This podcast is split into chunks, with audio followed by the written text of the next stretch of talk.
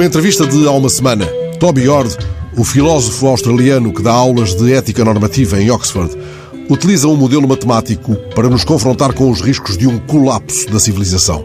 Cruzando todas as estimativas que o modelo propicia, ele avisa-nos de que há uma possibilidade em seis de que sejamos varridos da face do planeta durante este século, de que nos extingamos como os dinossauros ou o tigre de Java.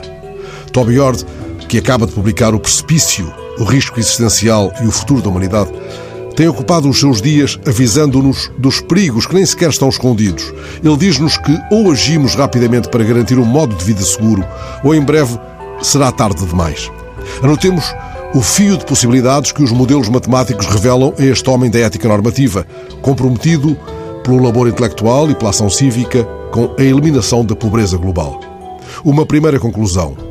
A catástrofe, dito de outro modo, o colapso da civilização, está já aí e a possibilidade de que decorra de causas naturais é francamente menor do que a possibilidade de que resulte da ação do homem. O risco de que um asteroide acabe com a humanidade, anota Toby Ord, é de um em um milhão. Quando se trata da ação do homem, as probabilidades apertam um em mil num quadro de guerra nuclear ou de alterações climáticas, um em 30 em caso de pandemia provocada de forma intencional, um em 10 numa situação de descontrolo da inteligência artificial. O australiano de Oxford estabelece a média dos perigos cruzados. A probabilidade de extinção da espécie humana é agora de 1 para 6. Na entrevista ao jornal El Confidencial, ele levanta também a tampa para que não sufoquemos.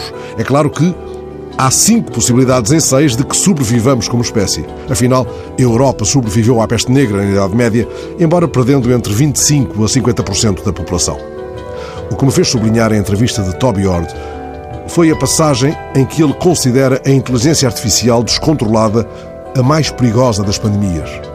Há nesse aviso um remate de ironia. Ord anota que a humanidade gasta todos os anos mais em gelados do que prevenindo que as novas tecnologias nos não destruam. Não deveríamos deixar que esta imagem, no tremendo desafio que nos coloca, derreta à bica do verão, porque ela nos compele a repensar prioridades.